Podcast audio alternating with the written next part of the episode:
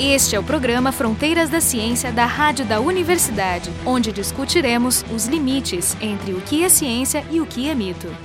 Bom, no Fronteiras de hoje nós continuamos nossa conversa com o professor Aldo Melender de Araújo, colega do Departamento de Genética do Biociências da URGS, onde estamos falando da evolução das ideias desde o darwinismo do século XIX eh, e as confluências de outras contribuições como o mendelismo e, e, as abordagens populacionais e estatísticas na chamada síntese moderna, que surge então nos anos 30. E hoje nós vamos continuar essa conversa, nós vamos avançar da síntese moderna para uma nova síntese que surgiu mais recentemente, chamada síntese estendida. Com ele estamos conversando Jefferson Arenzon, Departamento de Física, e eu, Jorge Kilf, Departamento de Biofísica. Interessante que essa teoria que já já é uma convergência de ideias. Começa com o longo argumento do Darwin e se junta com outras importantes e complexas contribuições para chegar na síntese moderna, precisou incorporar mais coisa ao longo dessa história e receber uma nova síntese, ou quão polêmico é isso? Então, Aldo, conta pra tá. gente essa história. Desde que a síntese moderna se estabeleceu nos anos 30, 40 e depois o apogeu nos anos 50, 60, desde o início, e especialmente a partir de 1968, com a publicação do artigo do Kimura, aquele foi o primeiro choque nas ideias da síntese. Por quê? Porque até então a deriva genética era considerado um fenômeno muito pouco importante na evolução. Uma coisa marginal. Marginal na evolução, né?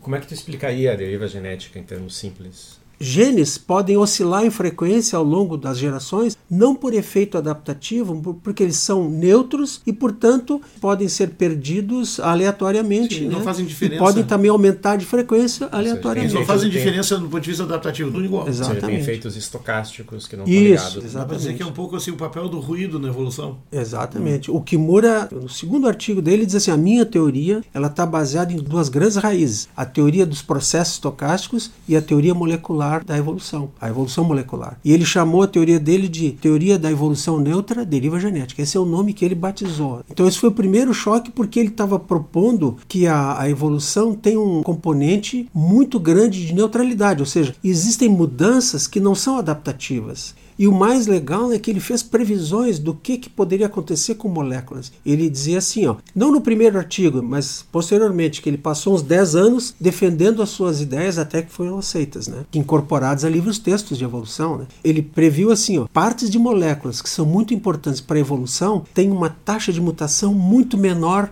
do que as partes de moléculas que não têm uma função específica. Mesmo que tu inventa a roda, tu mantém a roda. É, exatamente. E ele previu então que uma, uma grande, ele disse assim, eu não estou dizendo que não existe evolução adaptativa, até em moléculas tem, né? mas a grande parte da evolução molecular é devido ao processo de entrada de variantes novas por mutação e perda de variantes por deriva. Então tu tem um equilíbrio num dado momento numa população, né? Essa é a Isso ideia. tem a ver com homologia, por exemplo, pegar assim a, a subunidade da hemoglobina. Isso. A, a, tá. hemoglobina. Ela, ela é extremamente conservada desde Exatamente. que ela surgiu. Né? No entanto, entre espécies assim bem distantes, ela pode variar mais de 90% Isso, então, sequência, esse... sem mudar a forma. Ou seja, o essencial Exatamente. dela mantido. E tudo que é Exatamente. é secundário, tudo que é detalhe pode trocar à vontade Exatamente, e a forma dizer, é idêntica. As taxas de mudança de aminoácidos de uma, de uma, de uma sequência proteica, né, elas mudam constantemente com o tempo. Né? Só depende assim, quanto mais distante está o ancestral comum de, de duas espécies, tanto mais mudanças tem. Se o ancestral está perto, menos mudanças. Ele fez uma famosa tabelinha, né, comparando desde peixes até os humanos e comparando duas a duas sempre. Quanto mais distante está do ancestral comum, uhum. mais mudanças tem. Que permite, então, construir a árvore genética Exatamente. evolutiva. Porque introduz uma escala de tempo, né? Na verdade, independente do Kimura, outros bioquímicos da época, Zuckerkanda, por exemplo, o próprio Pauling, criaram o conceito de relógio molecular. Isso significa uma coisa que muda constantemente, digamos, uma certa unidade. Né? Mas o conceito é consensual ou ele tem uns problemas? Sim, isso aqui, vários algoritmos de fazer filogenias moleculares se baseiam no relógio molecular, então, que as então, mudanças então, são constantes. Essa constância é, é, um consenso, dá para dizer. É um consenso, sim. Porque não sei se é demonstrável. Eu acho que várias filogenias, eu acho, a maioria delas, ou a totalidade, se baseia nesses, nesses pressupostos aí. Uhum. Eu acho que algumas eh, no futuro serão modificadas. Porque, é, só dando né? um salto aqui, a teoria da síntese estendida, ela prevê que existem episódios de rapidez de lentidão na evolução. Ah, então está chegando tá aí. Está chegando lá, exatamente. Um tempero em cima disso. É, mas isso é só uma questão de decidir qual é a janela que é usada para fazer a média Porque a, as taxas, se tu pegar uma escala muito pequena, os processos são muito rápidos. Isso, exatamente. Né? É, é como o clima. Né? Se tu pegar é, oscilações exatamente. de temperatura, tu tem variações enormes. É. Mas se tu fizer uma média dentro de uma janela exatamente. e fizer a variação dessa Isso. média, tu vai ter uma, um é. comportamento bem é. mais suave. Uhum. E então, o, tanto que a unidade que o Kimura usava é taxa de mudança uh, nucleotídica por um bilhão de anos. Então é claro que se tu usar essa, esse intervalo de tempo, as mudanças serão constantes. Né? Inclusive a própria teoria tradicional da síntese prevê o seguinte: taxas de evolução, por exemplo, morfológicas, né? digamos, como é que evoluiu o cavalo, desde um cavalo anterior, que era do tamanho de um gato doméstico, até o cavalo atual. Então, se a gente estudar, e tem trabalhos belíssimos sobre isso, tu calcula taxas de evolução morfológica que são medidas em Darwin, que é a unidade de evolução morfológica, uhum. se tu usa um tempo muito longo, as taxas serão pequenininhas, porque tu, tu perde essa, essa flutuação aí quando tem um intervalo de tempo pequeno. Então, né? é uma consequência de estatística pura. É, exatamente. Os famosos trabalhos do casal eh, Rosemary Frank e Peter Frank, de Galápagos ali, os estudiosos de Galápagos, né? Estudaram né? o tentilhão?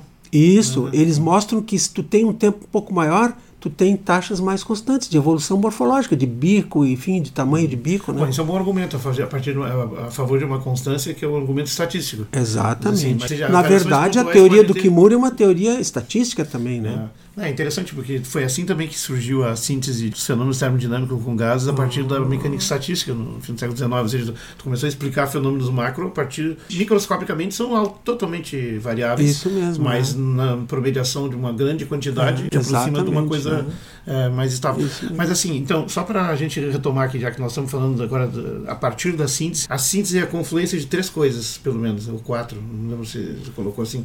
Vamos dizer pode, assim. Pode ser, depende da ênfase que tu quiser dar, né? Me, me dá assim na forma de, de bordões, assim. Darwin tem as, duas as, contribuições. Isto, ok. Darwinismo tá. diz o quê?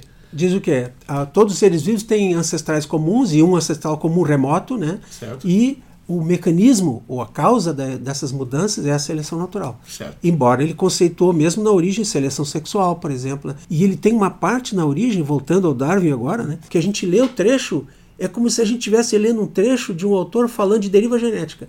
Porque eles assim, ó, características nas espécies que não são importantes nem deletérias, elas ficam flutuando em frequência. É. Tá, e juntos ao darwinismo que tem esses dois Isso. eixos, vem o mendelismo que surgiu mais ou menos na mesma época, sem uma comunicação Exatamente. entre os dois, mas surgiu Isso. A genética. E, o, a genética, e a genética do século XX. Então, a genética do século XX que deriva desse mendelismo, né? Isso, tem exatamente. que ideias-chave? Então, as outras ideias chaves é a noção de mutação como fonte de variação genética e fonte de variabilidade, biodiversidade genética. O segundo processo evolutivo, que é da síntese, né, é a seleção natural. Terceiro é fluxo gênico, que é indivíduos de uma população diferente que vêm para uma outra e reproduzem aqui, eles trazem genes de fora dessa população. Né?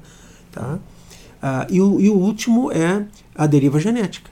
Né, Sim, que durante durante muito tempo foi tido como uma coisa pouco importante. Uhum. O próprio, tipo pouca coisa. Né? O, o, Maier, o Maier diz isso, né? Num artigo lá dos anos 80. A deriva nem. Aliás, quando ele define, ele nem coloca a deriva.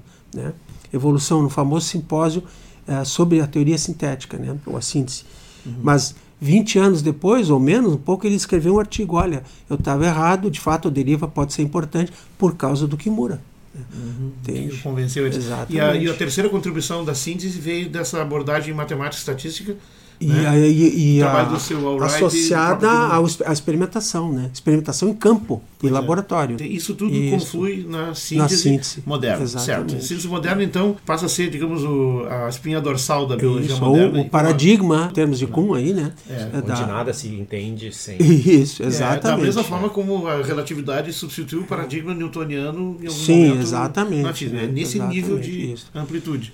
Mas desde o início que a síntese se formou, já tinha problemas. Né? Por exemplo, o questionamento do gradualismo darwiniano veio com Eldred Gould, paleontólogos, ao propor a teoria do equilíbrio pontuado. Ou seja, pois especiação é. pode ser instantânea uhum. no registro geológico. Eu acho que aí tem um problema filosófico, porque o, o Gould, num artigo, ele diz: olha, eu estou dizendo que é instantânea em termos geológicos, mas ela deve levar uns 100 mil anos uma espécie para se formar. Sim. Bom, se tu considerar em termos de geração, que é a unidade que a genética usa, tu pode ter um gradualismo aí dentro. É. Só que no registro geológico tem um salto. Mas a outra grande contribuição do equilíbrio pontuado é dizer que as espécies permanecem sem grandes mudanças, a média fica a mesma de características morfológicas ao longo de milhares, milhões de anos. Essa é a chamada estase evolutiva do, do Gould e do Eldon. Espécies ou, ou. Espécies ou qualquer unidade que tu queira, taxonômica. A teoria se aplica à especiação. Se, se aplica à especiação. É, é, eu, eu, pergunto isso porque a, essa ideia, espécies não a durar, enquanto espécies, você é capaz de se reproduzir Sim. internamente por muito tempo. Sim. Tipo, não tem nenhuma espécie que vai durar 500 milhões de anos ou um bilhão de anos. O que o Aldo está dizendo é que durante essa estase, se tu pega no início e no fim, são indivíduos completamente diferentes, porque eles evoluíram durante esse tempo. Mas como grupo, eles continuam mesmo. férteis ah, então, entre si. Então, então eles, eles, permanecem numa hum. espécie. Mas provavelmente, no final do período de estase, a mudança vai eles, cruzar não, eles não conseguiram reproduzir se tu pegasse um indivíduo lá do início do período sim, de estase. Sim. Essencialmente a questão da reprodução. Esse é o conceito biológico de espécie. Existem 26 conceitos de espécie. Você entende o conceito de equilíbrio pontuado? Tu tem uma espécie. Isso. E essa espécie é um grupo, mas basicamente um grupo que os descendentes podem cruzar e ter Isso, descendentes. Né? exatamente. Né? Então, esse grupo seleção continua funcionando em cima dele e ele vai mudar. Mas enquanto. Mas que no registro geológico tu encontra com uma coluna Isso. vertical, digamos. Isso. Né? Enquanto esse grupo não bifurcar, não gerar Isso. uma nova espécie, o equilíbrio pontuado não introduziu nenhuma novidade. Isso. É só no momento que dividir, Isso, né, surgir uma, uma, nova espécie. É e, essa, e essa nova espécie no registro geológico é instantânea, não é uma coisa gradual, darwiniana. E eles usaram um modelo de especiação que vem do, do Mayer, né, que é a especiação por isolado periférico, né, que é um grupo se separa da população. Vai para uma ilha, por exemplo. É, o efeito fundador que a gente tem, né, se separa e eles não têm a média da variabilidade que tem aqui. Sim. Então, eles acabam, depois de um certo tempo, não cruzando mais. Então, tu tem uma especiação quase instantânea. O aí, que, né? que é o princípio fundador, só para o princípio do fundador é quando tem um grupo de indivíduos, muitas vezes é uma família, em humanos, aqui nos chavantes é uma família, por exemplo, eles, uh, por alguma razão, saem daquele grupo maior e vão formar um novo grupo, num outro lugar. Então, eles não levam a média da variabilidade, eles levam a variabilidade da família. O efeito fundador, tu verifica em várias outras espécies. Aqui no Rio Grande do Sul, tu tem um inverno mais rigoroso, então populações de insetos têm extinção ecológica, né, num certo lugar, como aqui Porto Alegre e outros, e ao longo da primavera, há colonização a recolonização. E esses recolonizadores são algumas fêmeas iniciais que vêm fecundadas e fundam uma nova população. Então, é uma variabilidade genética que passa por um bottleneck, né? Que é uma fêmea, duas um ou três, né? né? É um gargalo de garrafa, né? Ou seja, todos os descendentes vão ser parecidos, parecidos com, com esse aqui. Com os fundadores. Pelo que tu está falando, assim, juntando esses vários uh, eixos que estão confluindo rumo a essa síntese estendida, Entendi. dá para dizer então que depois da, da, confluência da síntese moderna começaram a, a aparecer divergências. Mas eu acho que é importante fazer uma, uma analogia com a mecânica aqui. O Newton, quando fez a teoria da gravitação, a sua mecânica, ele conseguiu explicar um monte de fenômenos. Hum. Depois, o Einstein, quando mostrou que o, o Newton estava errado, ele não substituiu a mecânica Sim. por uma coisa é, completamente exato, diferente. Ele disse, bom, a teoria do Newton continua válida dentro desse é, regime de, de velocidades condições de contorno. Isso. E a minha nova teoria tem uma diferença com a do Newton nessa pequena região. É, né? Então eu tinha uma, uma, uma, parte de fenômenos não explicáveis pela primeira exatamente. e eu ampliei a teoria. Isso. Acho que a síntese e a síntese estendida elas têm a mesma característica. A evolução que saiu do Darwin explica um monte Isso, de coisas. Exatamente. A síntese estendida não substituiu a evolução, exatamente. ela incorporou alguns elementos com mecanismos não tão fortes quanto a seleção natural e explicava mais Exatamente. alguma coisa. A síntese estendida, acho que tem essa mesma natureza. Exatamente. Ela acrescenta coisas para explicar. Não nega pequenas, a síntese tradicional. Pequenas dificuldades, Exatamente. mas ela é acrescentada Isso, a, a síntese. Não é que a gente está toda hora trocando. Isso, de, não, não é esse o caso, não. Em que época surge a tal da síntese estendida com esse nome? Qual a sua repercussão até o momento? Tem muitos uh, argumentos contra a síntese tradicional nos anos 80, 90, até chegar no final do dos anos 90, em 2000 aparece um artigo de um canadense, né, Robert Carroll, que ele diz que a gente tem que usar, em função dos estudos em biologia do desenvolvimento, né, ontogenia, né, ah, sim.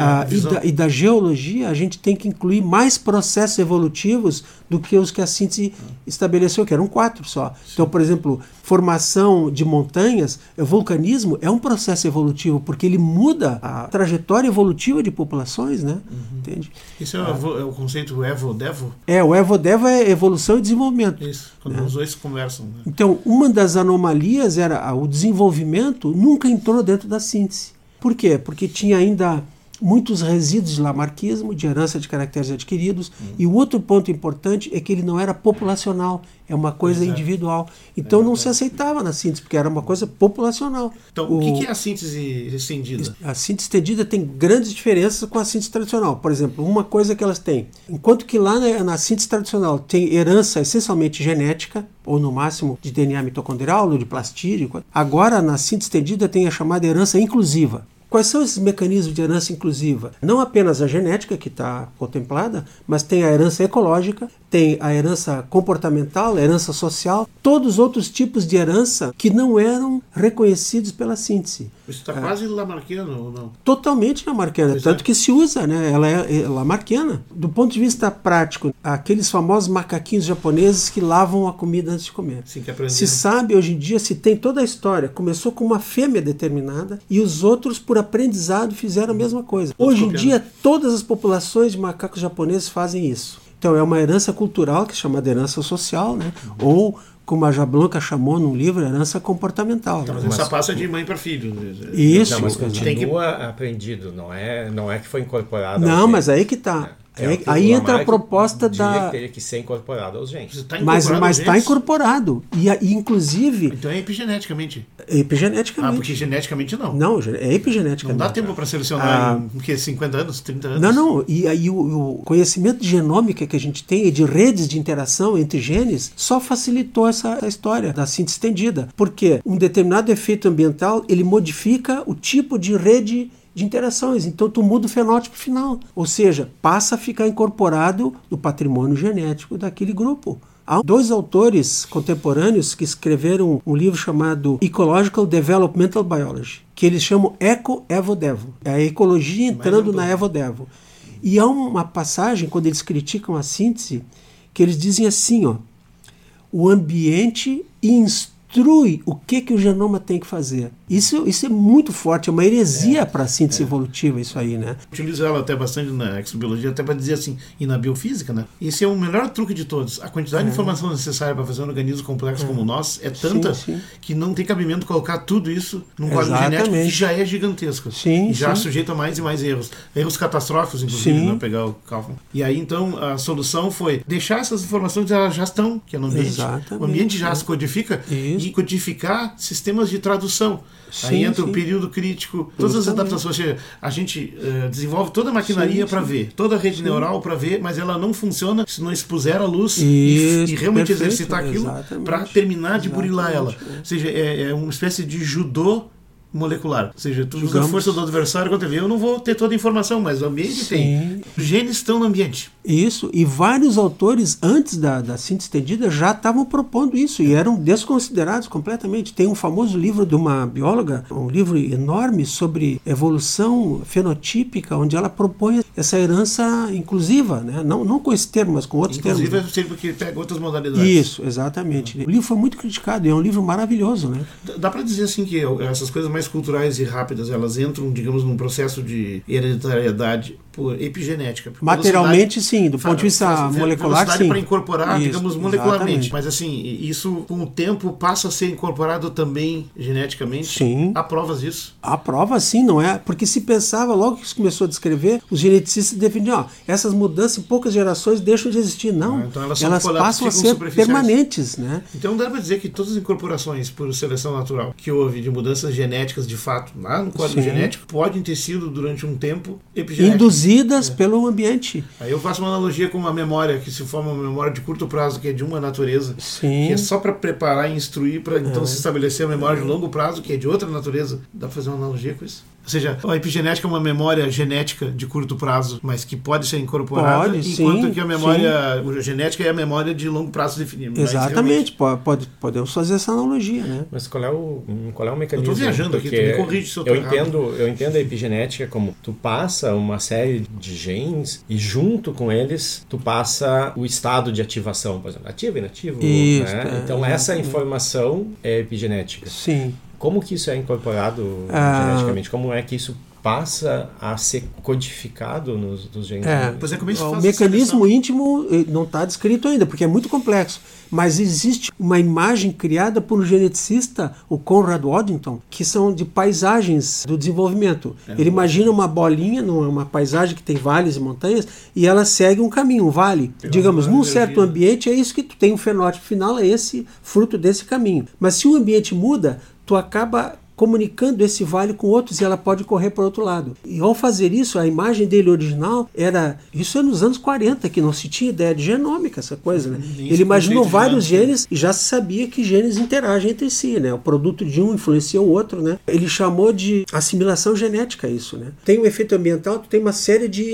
de interações ge- genéticas aqui para dar um fenótipo. Quando tem efeito ambiental, elas mudam. Tu passa a ter outras interações, né? tu muda a rede de interações. E isso ele chamou de paisagem do desenvolvimento, que a Eva Jablonka usou no livro dela como argumento de que efeitos ambientais prolongados, eles vão ter um efeito genético importante. É, essa ideia dos landscapes, das, das paisagens, ela, ela surge também nos modelos conexionistas, É. em modelo- em redes neurais, desde o início também. Ela é uma forma muito matemática de ver o Sim. problema. A primeira É, toda a lança contribuição dos, dos físicos né, é, vai nesse sentido, porque a gente sempre pensa em terrenos de energia potencial, em terrenos de energia livre, Em equilíbrios. Sim. Né? E- equilíbrios estáveis, exa- estáveis. exatamente, né? é. E tanto que tem, junto, por exemplo, na década de 80, se estudou muito modelos tipo Hopfield para redes neurais, que eram modelos de sistemas magnéticos, né, os vidros de spin, e baseado nisso, o pessoal estudou invertendo, multiplicando por menos um esses Ah, terrenos sim. de energia, porque na física a gente está interessado nos mínimos de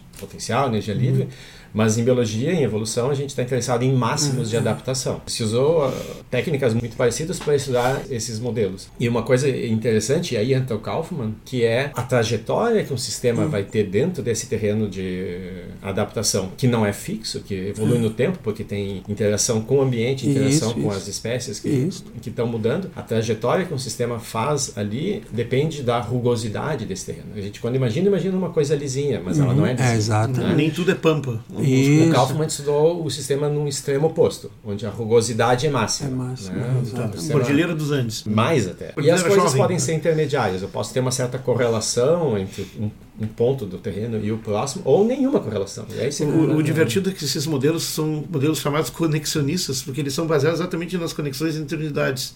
E estou falando em conexões e diálogos entre genes. Entre genes. Que Entre realmente, genes, realmente é, conversam e se influenciam Exatamente. mutuamente. Então, é, é bacana. A força do- desse sistema aí da, da- de se sustentar ao longo do tempo está exatamente em lidar com complexidade, com a diversidade em todos os níveis. E o curioso nessa história toda é que epigenética entrou no linguagem da, da, da genética, da evolução, através de, de genética médica. Se verificou que algumas doenças humanas, na verdade, o gene que está relacionado com essa doença, ele estava metilado. Tinha um radical metila junto de, de, de uma citosina.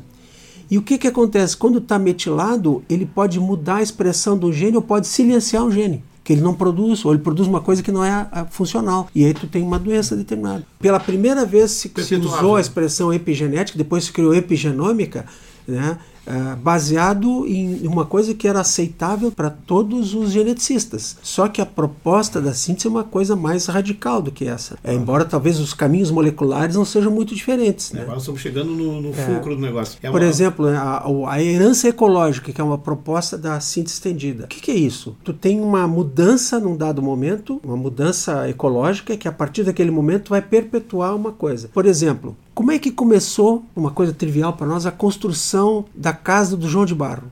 Tem dois conceitos juntos aqui. Começou a partir dos anos 2000, mais ou menos, que não eram aceitos, que é o conceito de construção de nicho e herança de nicho. A herança de nicho é a herança ecológica. Então, uma vez que lá no passado remoto, ah, algum casal de João de Barro, alguns, começaram a construir uma casa de barro, porque outros parentes do João de Barro fazem casa de palha. Ah, é? E a única que é de barro é do nosso Furnários Rufus aqui, né? uma subespécie. E quando é que Não, vai- uma espécie nova. E quando é que vai aparecer um que vai fazer a casa de, de Completa? tijolos que não vai cair? Ah, bom. o- Concreto armado. Mas a casa do João de Barro é espetacular porque Não, ela um mantém a temperatura interna constante. Termo regulável, né? É um negócio espetacular. Mas então, isso parece uma coisa selecionada. Classicamente, darwinianamente. Não, mas, seja- mas seja, a seleção está os- presente, Todos os claro. antepassados que conseguiam fazer essa desse arranjo Sim. sobreviveram e, portanto, aí é Exatamente. hoje. E os que não fizeram. E a tiveram menos interpretação tradicional é assim, não, não, isso é ao longo do tempo houve uma, uma purificação de genes, os outros que, que não faziam isso foram eliminados. Sim, é- Mas é- a proposta é diferente, é que desde o início houve uma mudança na paisagem do desenvolvimento que passou a fazer com que aqueles indivíduos começassem a construir um novo nicho. A síntese estendida está pronta, então, ou ainda está em. Está em construção, né? Ela se inaugurou em 2008 no simpósio lá que só tinha 16, né? Então faz 10 anos. 10 anos, E é. foi os estavam famosos. São os 16 de. Altenberg, né? Na Áustria. Na verdade, eu perguntei pro Máximo Piliucci, quando ele veio aqui, né? Tinha que esperar ele no aeroporto, aí fiquei esperando ele com ele e a namorada que chegou depois. E eu perguntei, cara, vocês só convidaram 16 para aquele simpósio? não, convidamos vários outros que não puderam ir. Porque senão parecia uma coisa muito restrita, assim, né? Pois é, essa é a denúncia que tem uma jornalista que critica. Sim, que é a de Susan Al- Mansur. Bom, eu estou acreditando no, no Piliucci. Eles convidaram outros cientistas. E tem mais. Um dos que estava lá nos 16, que é o Sergei Gavrilets, que é um teórico da especiação, matemático russo, ele achava que, no- isso no próprio volume publicado, que se chamou Síntese Estendida, é 2010. Saiu sobre esse simpósio de 2008. E o Gavrilets, no capítulo dele, diz assim: ó, Eu acho que nós não precisamos abandonar a síntese tradicional. Ela contempla tudo que tem aqui nesse simpósio. Mas tu amplia as definições. Ah, não, Definitivamente, completamente. né? Tu Tu tem herança inclusiva, tem construção de nicho, herança ecológica, herança de nicho, herança social, né? Ou ou seja, tu amplia os tipos de coisas herdáveis, mas os Sim. mecanismos de combinação deles já estavam dados na Exatamente. síntese E, e tem várias outras coisas consequentes disso, que se chama viés do desenvolvimento. Quer dizer, o desenvolvimento passa a ter não só esse, esse canalização aqui, mas um outro tem um viés do desenvolvimento. E toda mudança evolutiva, que é uma coisa que foi difícil dos geneticistas entenderem, né? pela tradição que a genética se originou assim, ó, eu associo um fenótipo aqui com um gene aqui, que é a genética da transmissão, do Morgan, da escola dele, e que todo mundo faz até hoje, o gene para tal coisa. Só que entre isso e o fenótipo tem um caminho que é o desenvolvimento. Toda mudança evolutiva, ela a passa pelo desenvolvimento. A ou seja, ontogenia. as As mudanças mudam é no desenvolvimento ontogenético.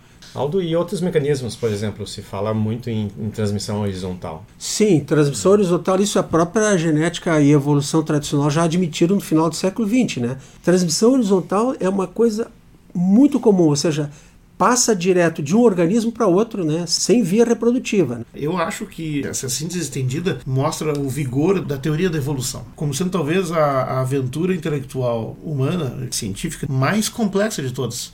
Ah, Por quê? acho que sim. O objeto de estudo é o mais complexo de todos, são seres vivos e a sua evolução ao longo do tempo provavelmente ainda vai trazer muitas surpresas. Nós Ah, eu acho que perdendo sim. muitíssimo. O legal para mim, que sou biólogo de organismo, é que eu tô agora, a ênfase, a síntese estendida, ela é organísmica. O gene é um, é um veículo. O gene era muito importante, né? Passar genes adiante, isso era uma coisa importante. Agora não. A definição de evolução é uma mudança transgeracional de fenótipo e o indivíduo é que é o importante. Embora eles incorporem também, por exemplo, mudanças em grandes genes reguladores, genes de grande efeito regulatório, que aí tu modifica fenótipos, né? Que é uma coisa que era aceito pela síntese tradicional, né? Pensar assim, até parece que ficou confuso o quadro, tão, tão, tão amplo. É muito amplo. É, é mais ainda, porque agora a gente vai passar provavelmente para um outro nível, né? Que é o nível Sim. do, do hologenoma. É, Sim, o hologenoma. ah, Que tem que- várias que que é o áreas. com- é o- Ah, O conceito de hologenoma é espeto. Quando tu te- nós, os humanos, temos uma enorme flora eh, intestinal, Ah, enfim. sim, sim, sim. Ah, e esses indivíduos, junto com o genoma dos hospedeiros, o genoma deles com o nosso, constitui o hologenoma, porque interagem. Uhum. A gente não entrou numa discussão legal aqui que é o que, que é uma síntese. A síntese moderna, tradicional, não foi uma síntese. Essa- o nome síntese foi forçado Uhum. para fazer de conta que havia uma, um acordo, um consenso. É, né? que não havia mais nada Na de verdade, fora. Já porque- tinha deixado coisa de fora, né? Porque não há paridade epistêmica entre as disciplinas da síntese. Quem é a mais importante é a genética de populações. O Michael Ruse tem um, um livrinho que ele mostra assim, lá em cima genética de populações com várias flechas para o que ele chamou de disciplinas subsidiárias. E essa é a imagem que todo mundo tem, que o mais importante na síntese é a genética de populações, que veio a ser contestada quando começou a ter estudos de desenvolvimento, que a genética de populações Sim, não é, podia é, se aplicar. É, é, também a parte mais matematizada e mais amadurecida Exatamente, da, exato. da foi a primeira que apareceu, né? Uhum. Então, Perfeito. Bom, então nós conversamos hoje com o Aldo Mellender de Araújo, colega do Departamento de Genética do Instituto de Biociências da URGS, sobre evolução, síntese moderna e síntese estendida e essa explosão de conhecimentos dessa que é a, talvez a mais complexa de todos os, uh, os campos integrativos conceituais da ciência moderna. E com eles conversamos aqui o Jefferson do Departamento de Física, e eu, Jorge Cristo, do Departamento de Biofísica da URGS. O programa Fronteiras da Ciência é um projeto do Instituto de Física da URGS.